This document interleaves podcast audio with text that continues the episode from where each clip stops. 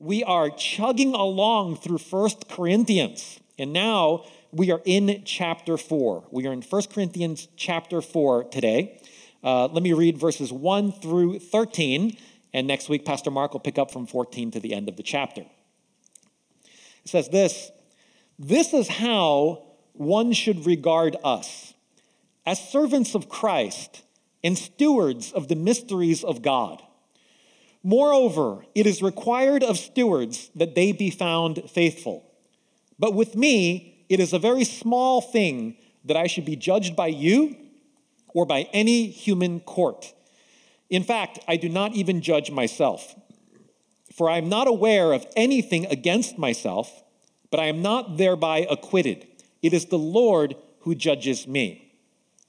Therefore, do not pronounce judgment before the time, before the Lord comes, who will bring to light the things now hidden in darkness and will disclose the purposes of the heart.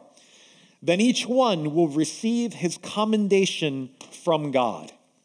I have applied all these things to myself and Apollos for your benefit, brothers, that you may learn by us not to go beyond what is written that none of you may be puffed up in favor of one against another. For who sees anything different in you? What do you have that you did not receive? If then you received it, why do you boast as if you did not receive it? Already you have all you want. Already you have become rich. Without us, you have become kings. And would that you did reign, so that we might share the rule with you. For I think that God has exhibited us apostles as last of all, like men sentenced to death because we have become a spectacle to the world, to angels, and to men. We are fools for Christ's sake, but you are wise in Christ. We are weak, but you are strong. You are held in honor, but we in disrepute. To the present hour, we hunger and thirst. We are poorly dressed and buffeted and homeless, and we labor, working with our own hands. When reviled, we bless. When persecuted, we endure. When slandered, we entreat. We have become and are still like the scum of the world, the refuse of all things. This is God's word. Um, this passage, uh, what we have been in, in chapter four, we are coming to the end of the first big section on Paul dealing with divisions within the church in Corinth. Uh, if you remember from earlier sermons, or uh, if you're familiar with the book of First Corinthians, Paul had to deal with multiple issues in the Corinthian church.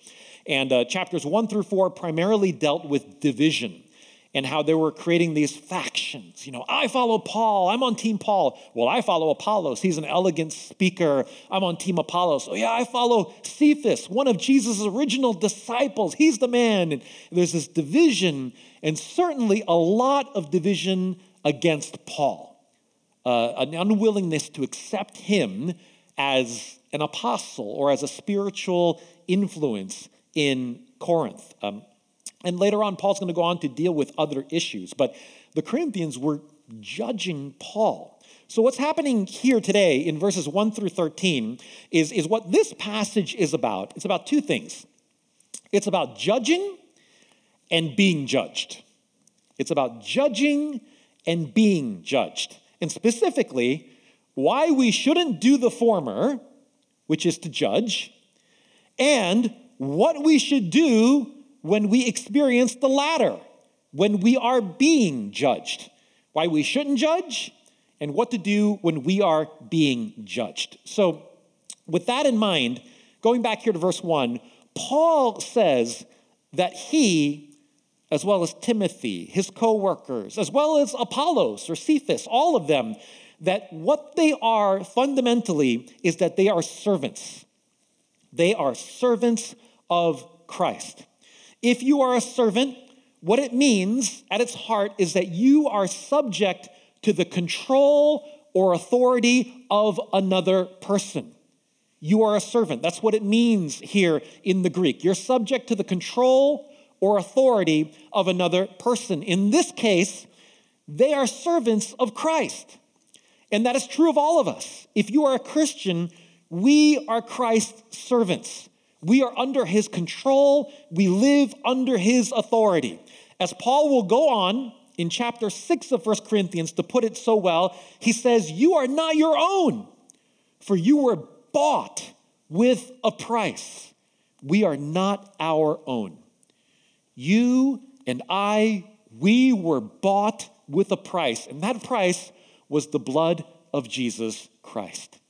He paid for us, for our souls, to redeem us so that our sins could be forgiven, so that we could walk with God. He paid in order to make this happen with the precious blood of Jesus. It, God paid for this with his own son's life. We've been bought. We no longer belong to ourselves. We are servants under the control and authority of God. Now, not only that, Paul says we're servants, but we are also stewards of the mysteries of God. Now, this is important. Now, what this means, Paul is saying here is that we're not just servants, but we are also stewards. Um, that word servant there, it could refer to a rower in an ancient ship back in those days in terms of the root word kind of like ben-hur you know a guy on the, the lower level of the galley just kind of rowing and you know and in a sense that's who we are as servants of god right? We don't direct the ship. God is the one who directs it. We faithfully row. We row the ship according to where god wants it to go. But lest we think that being a servant of Christ means, yeah, God tells me to go and sweep up that area, I go and sweep it up. God tells me to go and help that person, I'll go and help that person. When God doesn't tell me to do anything, I'm just going to sit around and wait. I'm just going to chill, just kick it on the couch until my master comes and tells me to do something else again. That's not the picture that Paul paints here because Paul says that we are stewards. Now, what a steward is, what that means is that a steward is one who supervises or has charge and direction of something or of people. And that's important, you see, because, brothers and sisters, we're servants, but we have the honor of having been entrusted with everything that God has given to us. And we are called to be faithful with that. As Paul says in verse 2, it is required of stewards that they be found faithful. We need to be faithful with everything that God has blessed us with, has given us, and placed within our hands, within our purview. We're called to be stewards of that. God has given you spiritual gifts. And we're called to use those gifts in a way that build up others and build up the kingdom of God. If you don't know what your spiritual gifts are, we're called to eagerly desire them and to pray and to seek to understand what they are, whether it's hospitality or administration or leadership or prophecy or healing. We are to seek to know what gifts we've been entrusted with so we could steward them well. We are to steward our material possessions well from our finances to all the things that we have, to, to use them in a way as if we understand that what we have is not something we own, but it's something that God has lent to us and has entrusted to our care, and we're to use it for the glory of God. Time has been entrusted to our stewardship. Every single moment, every day that we have is something that God has given to us as precious to be lived for Him not to be walked through in a, in a, in a, in a, in a mindless way, just going with the flow, following our passions, but with a, with a mindset that says, How can I serve you this day, God? How can I use every waking hour in order to bring glory to you? God has entrusted us with relationships in our lives, people around us that we are to ask, How can I care for this person? How can I encourage the people around me? How can I build them up? How can I spur them on in their relationship with God? How can I love the spouse that you've placed in my life if you're married? How can I raise my children up in the Lord if you have kids? All the people that God has placed around you, your neighbors, your coworkers, we're stewards of those relationships. We're stewards of those. We're not just meant to see them and they're in our purview, and then when they're out of our purview, they cease to exist until we come back to the office next day. They're people that God has placed within our lives, and we're to steward those relationships. Everything that we have, God has entrusted to us to be stewards, servants who steward. Andrew Murray, the famous South African pastor and theologian, he put it this way The world asks, What does a man own? Christ asks, how does he use it? Rick Warren, the pastor, former pastor of Saddleback Church, said, At the end of your life on earth, you will be evaluated and rewarded according to how well you handled what God entrusted to you. Brothers and sisters, we're not just servants, but we are servants who have been so privileged that God has entrusted to us stewardship over so many things that come into our lives. And Paul says, we must be faithful with those things. Now, with that being said, Paul goes on in verse 3. He says, But with me, it is a very small thing that I should be judged by you or by any human court. Now, so what Paul is saying is that, you know, the Corinthians, they were judging him. Ah, he's not a really good speaker. Ah, he doesn't look really impressive when he when he, you know, comes and he does ministry. I don't know. See, see, Paul was saying, you know what? I'm not gonna let you judge me and change the way that I need to be faithful to God. Paul could have said, he could have been tempted to say, oh, maybe I should try to become a, a more elegant speaker like Apollos. Maybe I should try to look more polished. Maybe I should try to be impressive in the ways of the Greek Hellenistic world around me. Maybe I should try to do those different things. Paul says, no, man, I'm not going to let you judge me. I'm not going to change because then I wouldn't be faithful to what God has entrusted to me. Brothers and sisters, the point here is that we are not to let others keep us from being faithful. Paul says, No, I don't care if you judge me, I need to be faithful to God. And that is super important, brothers and sisters. Every one of us, we have been called to steward a, calling, a life lived for God. That is what God has called us to do. But too often, so many of us compromise what God has called us to do because of the judgments of others. Because of how others are judging you, we compromise what God has entrusted to our care, what He has called us to steward. Brothers and sisters, for a couple of examples, our parents, we can compromise our calling, our stewardship, because of the judgment of our parents, even the judgment of Christian parents. Our parents love us. Oftentimes they love us. Hopefully they love us. They love you. But if their expectations are based upon worldly wisdom, then their judgments are inappropriate. I've seen this time and time again as a pastor, brothers and sisters. I'll give you one example. Um, there's a story about this young woman. She was a Christian. She was being pursued by two young men. Now, these two young men, one of them was a very devout Christian, loved God, loved the Lord. This girl loved the Lord. This young man loved the Lord. But he had kind of an average job in the eyes of the world. It, was fine was a fine job. He, he had a job, he worked, he was responsible, but it was kind of like an average job in the eyes of the world. The other suitor, the other young man, was not a Christian. W- w- lived for himself as God, might have been a nice young man, but did not share the same faith as her, did not worship God as Lord, was living a completely different life in terms of God's, in terms of the purpose of life. But he had a very, very good job. Made a lot of money, very reputable and successful in the eyes of the world. Guess which one this girl's Christian parents told her to pursue? You guessed it. The, the person, the young man who did not share the faith, who did not have a relationship with God, and was walking in the ways of the world.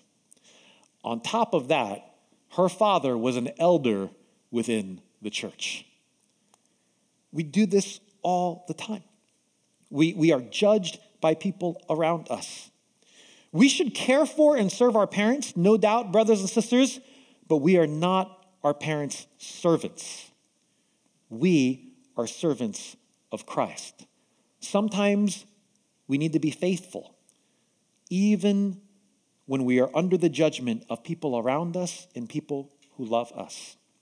Sometimes the judgment of our peers will keep us from being faithful to what God has called us to steward. We're called to steward the mysteries of God, the gospel, the gospel message of Jesus Christ. We are to, you know, like Jesus said in, in the Great Commission, to make disciples of all nations. But do we hide this gospel message from our peers or from our coworkers? Do we try to keep it under wraps because we're concerned about our peers' judgments? Because we think that they'll think, oh, you're one of those. You're a Christian. That must mean you're a right wing lunatic. That must mean you're a racist or a bigot. That must mean you are just so provincial in your thinking. And because of the fear of how others will judge us, we don't steward the mysteries of God and the gospel that God has given to us. Paul is saying, No, I don't care if you judge me or any human court judges me. I don't, I, I need to be faithful to my Lord. I need to be faithful with what he has entrusted to me. So I'm not going to live by the judgments of people. Now, one objection to this, one question that we can bring up is like, hey, Paul, aren't you judging the Corinthians in this letter that you're writing right now? I mean, aren't you judging them about their divisions?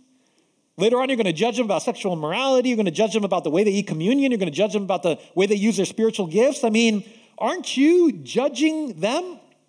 Absolutely, he is. But that's why he says in verse 6 that we are not to go beyond what is written. In other words, we are to judge each other, brothers and sisters, but based upon what is written, based upon the Word of God. That is how we are to judge, based upon the Scriptures. You know, we, we judge all the time, brothers and sisters, in this world. Judging simply means discerning between what's right and wrong. We do it all the time, don't we? It'd be crazy to say you can never judge somebody. If you're supposed to meet with your friend and, you know, he shows up late, it's because he stayed up late and he overslept and, you know, he took a sweet time to get to you and stuff, and it happens again and again and again. You say, this person, you don't care about me. You're not respecting my time. You're making a judgment. And you know what? You're, you're right. You're right to do that. We do that all the time, don't we? Or if we see somebody who just always is willing to help other people in a sacrificial way, we say, wow, that's great what she's doing. That's a wonderful thing. We make a judgment about that. We say that's positive. We're discerning right and wrong. We do that all the time. But we get sensitive about this because that word judge is just so um, judged in our society, ironically. You know, we, we, we talk about don't be so judgy, right? And one of the verses that is so known in America, even amongst people who don't go to church, is judge not, lest ye be judged. My uncle, who was not a believer, once quoted that to me. I was like, yep, everybody knows it. Yep, don't judge. Yeah, we're not supposed to judge in that way. What that way, though, is we're not supposed to judge in a way that's hypocritical. Definitely not. Like the person, the man who Jesus said had a speck in his own, had a log in his eye was pointing out a speck in his brother's eye and was judging in a hypocritical way. We're not supposed to do that. We're also not supposed to judge in a way where it's like, I think I'm, I'm better than you, and I'm looking down on you because you're not like me, and judging in that way. No, we're not supposed to judge like that, but we are supposed to judge and discern right and wrong based upon what is written, based upon the word of God, which is what Paul is doing here to the Corinthians. He is making judgments based upon Scripture, the Old Testament, and the revelation of the Holy Spirit in the New Testament. That is what he is basing his judgment on. So we are supposed to judge in that way. But when others judge us based on the standards of this world, seeking to hold you, whether it's to worldly success as the standard, worldly wisdom as the standard, or simply the trends of what's acceptable in our society now as the standard, Paul says that that is a small thing. I will not be judged by you or by anybody else by any standard except that which is the Word of God. Friends, brothers, and sisters, God has entrusted much to you. Are you being faithful with that? Or are you letting other people's judgments dictate what you do and may be pushing you towards unfaithfulness with the precious things that God has put within your care. Additionally, here in the second part of chapter, verse 3, Paul says, In fact, I do not even judge myself. The first part of verse 3 is don't let others keep you from being faithful. The second half of verse 3 is don't let you keep you from being faithful. Paul says, you know what?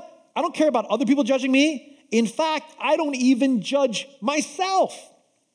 Brothers and sisters, you know, sometimes we can be our own harshest critic. Some of us are like that. We are our own harshest critic in the way that we judge ourselves. Some of you, God has forgiven you, but you continue beating yourself up in order to try to earn your forgiveness. Some of us are convinced that our past has disqualified us from having a future in God. Maybe you feel like nothing you ever do is good enough for God. Did you know, brothers and sisters, that there's nobody this side of heaven who will be perfect, who will cease to make mistakes? But many, many imperfect people, when they enter into the kingdom of God, they will hear God say, Well done, good and faithful servant. But, but, but what about that mistake? What about when I screwed up there? Well done, good and faithful servant. Some of us, we're judging ourselves with our own standards of perfectionism or with our own pride. Don't get me wrong, self reflection is good, especially when we are to measure our hearts against what is written, the Word of God. But some of us are excessive navel gazers, and we judge ourselves based upon our own standards, which can lead to, to excessively unwarranted depressive states within our own heart because of our own standards that are not God's standards. And when we cannot understand God's grace for ourselves, usually it's difficult for us to also extend this grace to others. Those who judge themselves harshly and not according to God's standards oftentimes will be the ones that judge others in the same way. Paul says he doesn't even judge himself. Now, he does say in verse 4 For I am not aware of anything against myself, but I am not thereby acquitted. It is the Lord who judges me. Um, Paul, he, what he's saying here is he, he's saying, you know what? I don't care if you judge me, and I don't even judge myself. But that doesn't mean everything's okay because at the end of the day, what I do need to be concerned about is God's judgment, what God thinks of how I've stewarded my life and my time and my resources and my words and my actions and my thoughts. I will stand before God. Now, this is important because there are some people who really don't care what anyone else thinks. There are people like that. Maybe some of you are like that. You really couldn't care less what anybody else thinks. And in fact, you're quite comfortable with yourself as well. You feel pretty good about yourself. Now, that can be good, but you also need to realize that ultimately you stand before God as judge. And what he says, according to his word, does matter. This is why you do need to measure your life against what is written. This is why, if a brother or a sister comes along to you with a loving judgment, speaking the truth in love, with loving critique to you based upon what is written, based upon the scriptures, we should listen. We shouldn't say, forget you, you can't judge me.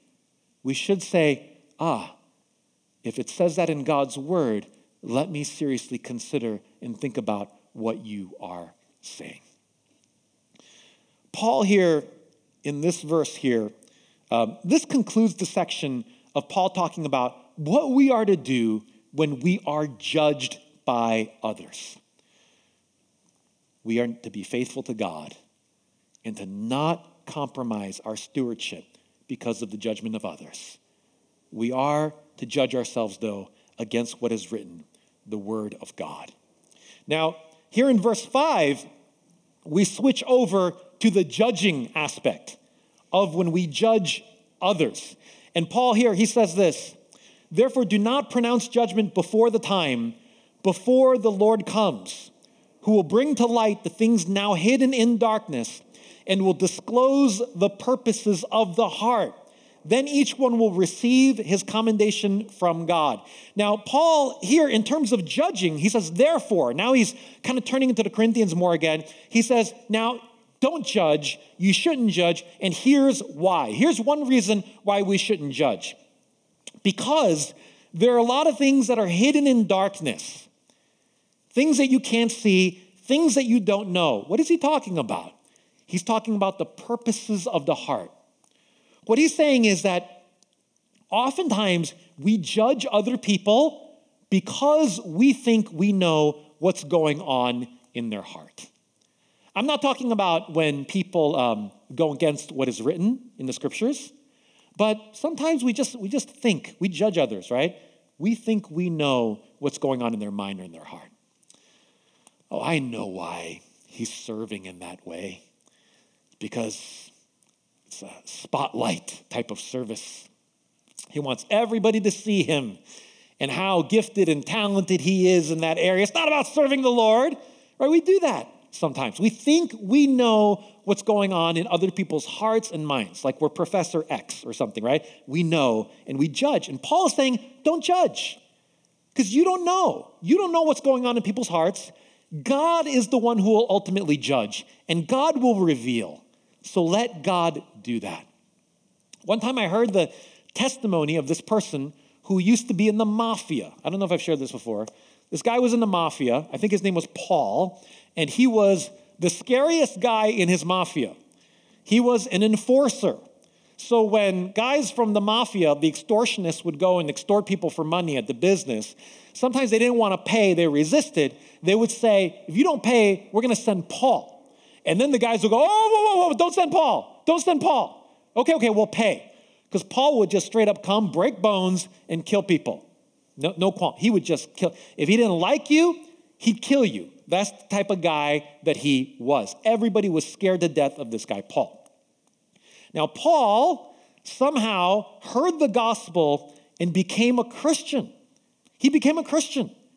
But he was still working out this mafia kind of stuff in his life. And, and he shared in his testimony about how what he was, I'm paraphrasing here, but what he said is, you know, when I, when I would get mad at somebody, when I didn't like somebody, I would just kill him. But then I became a Christian. And then this weird stuff was happening in my heart.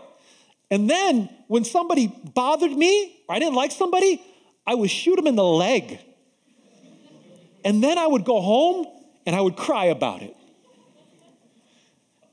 Now, if you saw anybody shoot somebody in the leg and walk away, you'd go, oh my gosh, terrible person.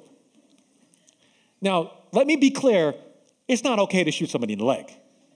It's never okay. Don't, don't, uh, I'm not talking about just war or anything like that, or, or, but in that situation, it's not okay. It's just straight up not okay to shoot somebody in the leg. But what we tend to do is we say, that person must be a terrible person, doesn't know the Lord, evil in, their, in his heart. Oh, monster of a person. When in fact, that was a heroic act of spiritual growth happening in Paul's life that we didn't know. We didn't see what was going on, but it was tremendous sanctification happening in him. And that was a victory for Paul, the enforcer. He's got a long way to go, but that was a victory for him. Paul's saying, we, we don't know, you don't know what's going on in somebody's heart. God is going to judge that. So don't judge other people. What that means is we give others the benefit of the doubt. We give others the benefit of the doubt. Paul, along the same lines in Romans 14, he said this He said, Who are you to pass judgment on the servant of another? It is before his own master that he stands or falls. Now, what was happening there in the Roman church was there were Christians who came from a Jewish background who were having a tough time giving up eating kosher. They still were like, nah, can't eat the pork, no bacon, can't eat the shellfish. No, no, no, no, we, we can't do that. And then there were Gentiles, non Jews, who became Christians who had no problem eating the pork, no problem eating the shellfish, and saying, like, look, Jesus said all foods are clean. And, and they were, the, the, the Jewish background Christians were judging the Gentile background Christians for eating the pork and the shellfish. The Gentile background Christians were looking down on the Jewish background Christians, saying, Oh, you're still being held in the law and you shouldn't be living that way. And Paul says in that context, don't pass judgment on each other. Don't pass judgment on a servant of another. In other words, they're, they're, they have to answer to the Lord. They are God's servants. Now, this is in a context where when we, we can say clearly the Jewish background Christians are wrong. You can't eat pork. You can't eat shellfish. You shouldn't be held up in the Old Testament law. But even in that context, Paul says, accept one another. That's what he says accept one another. Before their own master, he will stand and fall. And what that means, brother, and I, I think, brothers and sisters, there's in this divided, politically vitriolic, society that we are living in, so polarized right now, it has even gone into the church. I think that this is so important that we treat each other in this way, that we accept one another and not cast judgment upon the other person, even though we have differences. We have different views on masking and what to do in the pandemic. There are different views on, on social justice and, and how the church should be involved in that. We have different views on spiritual gifts whether it's tongues or, or, or, or, gifts like that. We have different views within the church on gender roles and, and what men and women should do according to the scriptures. We have different views on things. We must accept each other, be gracious to one another, and let each person stand before God.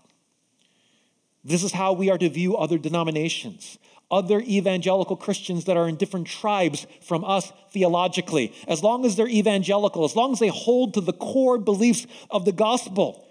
If they differ in some secondary issues, we need to accept them as brothers and sisters in Christ, even though we disagree, and we let them stand before God at the end of the day. Hey, somebody's right. somebody's right and somebody's wrong, but it's okay. We'll let God sort it out in the end. We accept each other graciously right now. You know, brothers and sisters, it's it, you know, it's very it's very possible that you could be right theologically and your brother over there is theologically incorrect. Theologically incorrect. But your theologically incorrect brother may be coming to God wholeheartedly, believing that that secondary issue is true to the best of his ability, and he seeks to honor the Lord And, and there's reasoning for viewing things that way and doing what he does is because he loves God. Now, he may be theologically wrong, but if we are theologically right, and you look at him with a condescending, unloving heart, I honestly don't know how this will shake out at the end before God. When God looks and he says, Yeah, he was wrong, theologically wrong, but he really was trying to love me. He got it wrong, he interpreted that wrong, but he was trying to honor me. You, Ulysses, you had it right, but man, your attitude and the way that you looked down on him and how you were treating him, that was a bad attitude. I think that matters before God. We are not to judge when it's not things according to the scriptures as it is written, what is written. We are to give the benefit of the doubt about the things that are within the hearts of people. Can we look at each other graciously? Graciously and accept each other. In this polarized society and even polarized church in many ways, we need this attitude. We need this attitude so that when we look at our brothers and sisters, we don't go, oh, I know why he's serving in that area. I know why she did that. No, we accept them. We say, God will sort everything out in the end. I'm going to give them the benefit of the doubt and be gracious towards them and not have this judging attitude towards them. The bottom line is, brothers and sisters, you're to be faithful in your way, and we are to let others be faithful in their way as all as well. Now, um, Paul also says here in verse 7 now, I think this really gets to the heart of why we shouldn't judge. He says, For who sees anything different in you? What do you have that you did not receive? If then you received it, why do you boast as if you did not receive it? Paul is, is now, he's really drilling down here to the Corinthians. He's saying, You are looking down on me, you're judging other people, but you know what? What you forget is that you're being proud. You think you're somebody. You think you have something that other people don't, so you're judging them. But the reality is, what do you have in this life that you did not receive first from God? And the answer is nothing. Nothing. And that's why you should not judge. A few months ago, I got angry at my daughter, Audrey. I got permission from her to share this so that she won't be angry with me. But I, I took her and her friend to go get boba, and we went to uh, this place near here, Sunright, the best. I don't get paid by them. I took her there, and as a loving father bought her this $7 boba. Can't believe what we're paying for that. But I love her. I bought her this big $7 boba. I bought her friend probably another $7 boba, and we're there. And I'm driving back home or whatnot. I didn't get anything for myself. I'm looking at her boba. I go, that looks really good. Mango frosty with boba, lychee or something or another. I'm like, that looks really good. I said, Audrey, can I have a sip of that? And I could tell in her face, she begrudgingly gave me her boba. I was like, took it. I was like, okay. And I sipped it. And what I didn't know, I found out later, was when I was sipping the boba, she was trying to count how many boba I had, I had drank. She was keeping track. Oh, one, two, three, four, like, you know, oh, you drink five or six boba there. I gave it back to her. I'm still driving. I'm like, oh my gosh, that's so good. That's so good. And another two minutes go by. I go, Audrey, can I get another sip? And she goes, No. She goes, No. Inside of me, I got so mad at that moment. I was indignant. I was indignant in that moment. It's like, that's so dumb. $7 boba. Why don't, you, why don't you buy one for yourself, Ulysses? That's not the point. But I was so upset inside. And I think, you know, parents, you know why. Because it's simple. Who got you that boba in the first place? Who bought you that $7 boba? It wasn't yourself. Didn't come out of your allowance money. It came out of my pocket. my pocket, $7 for that drink for you. You would not have it if it weren't for me. And you can't handle that I had five of your 126 boba that are in there. I was so upset because of that principle. You wouldn't have had it in the first place if it weren't for me. I cannot believe that you're treating it like it's your own, like you earned it, like you bought that somehow. And all the parents said, Amen. I was indignant within, inside, within me. That's what, that's what Paul is saying. He's saying, You Corinthians, when you boast and you look down on somebody else, you're doing it from a position as if you worked for what you have, as if you are better because of your own ability or your strength or your know how or something or another. What in the world do you have at all that you created or got on your own? And the answer is absolutely nothing. And that should make us so humble and prevent us from judging others. It is this mentality that we have. I worked for it.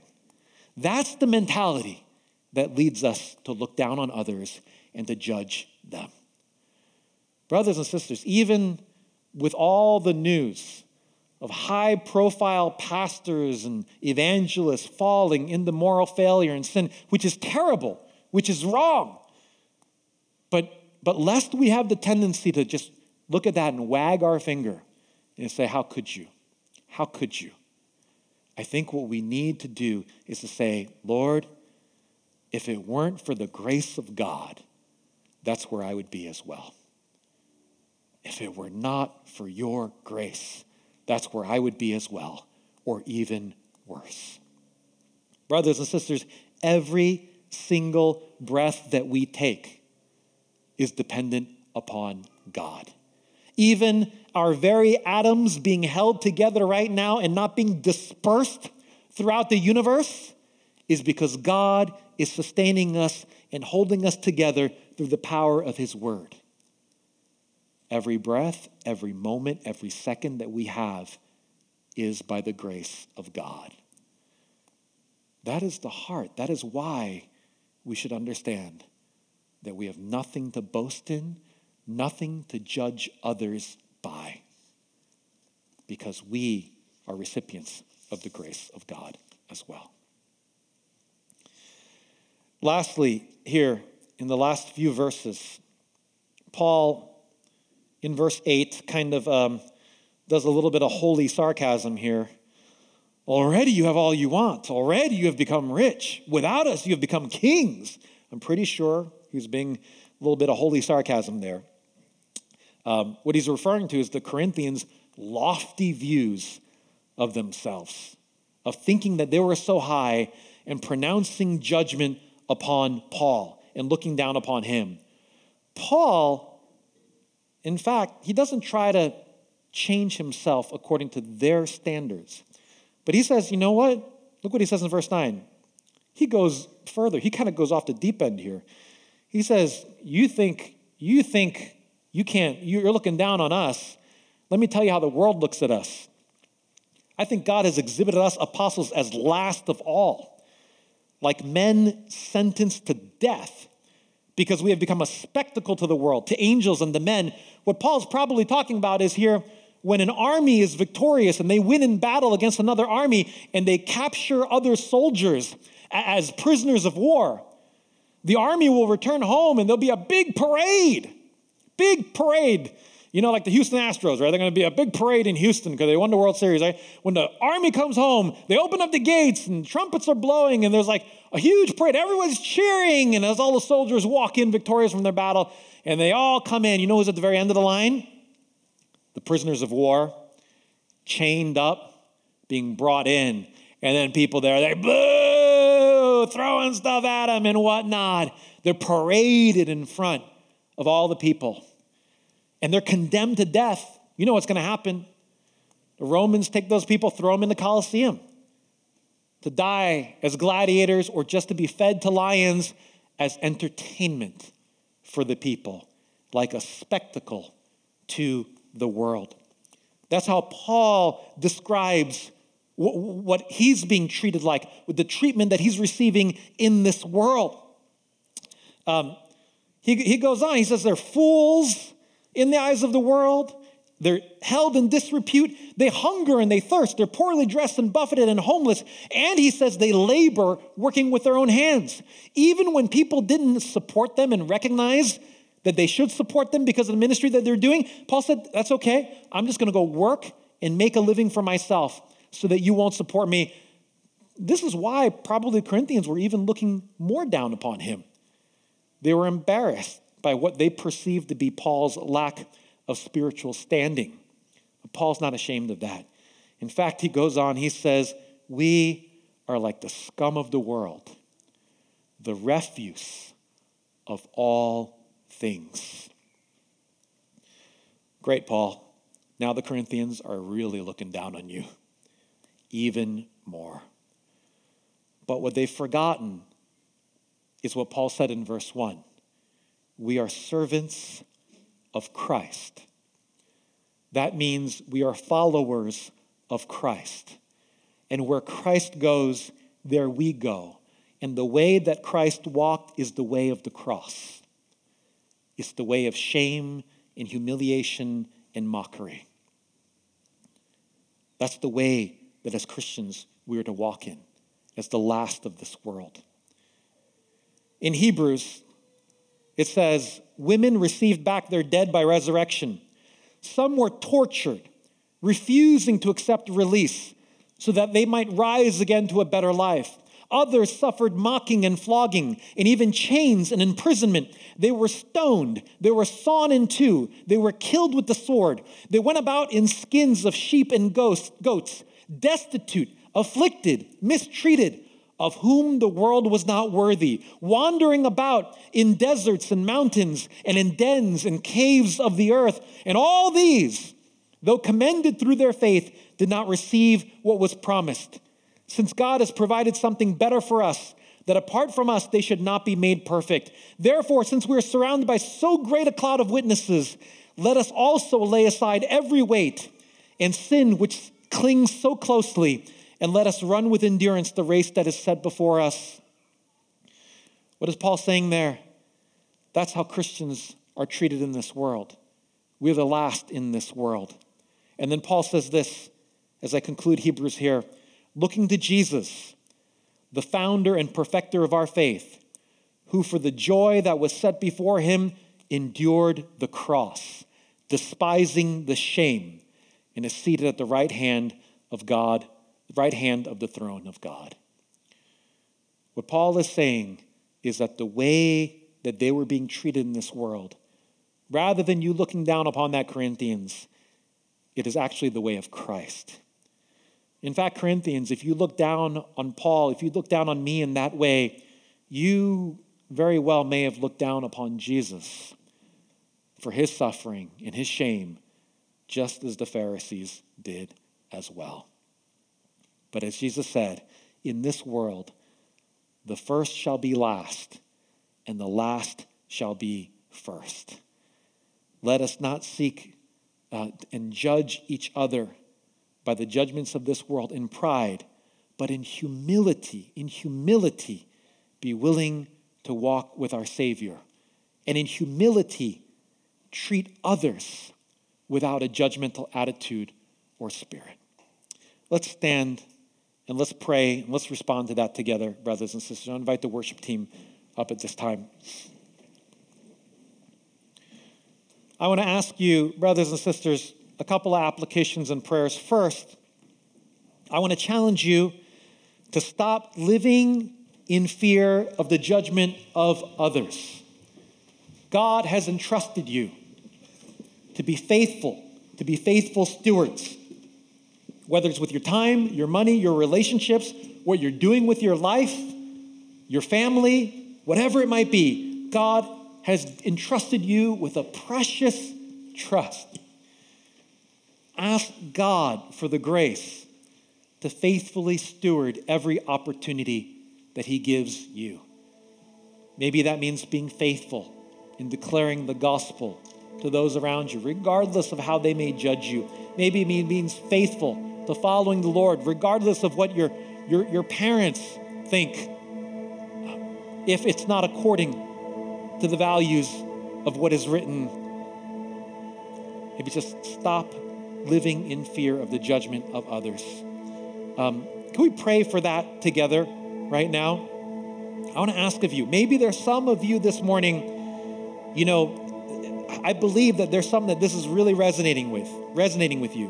And, and there's this challenge, I believe, from the scriptures to be faithful. And maybe it takes a lot of courage to overcome the fear of that judgment. But God is calling you to follow Him and to walk with Him. Would you come and pray and ask the Lord, Lord, give me strength, give me faith to be faithful, to be a faithful servant and steward of your blessings. So let's pray for that together right now, brothers and sisters. Let's come before the Lord with that. If there's anything God is speaking to you, especially, let today be a day let today be a day where you declare, God, I want to be faithful. I want to be faithful with that, Lord God. I want to steward well. Let's pray together for that right now.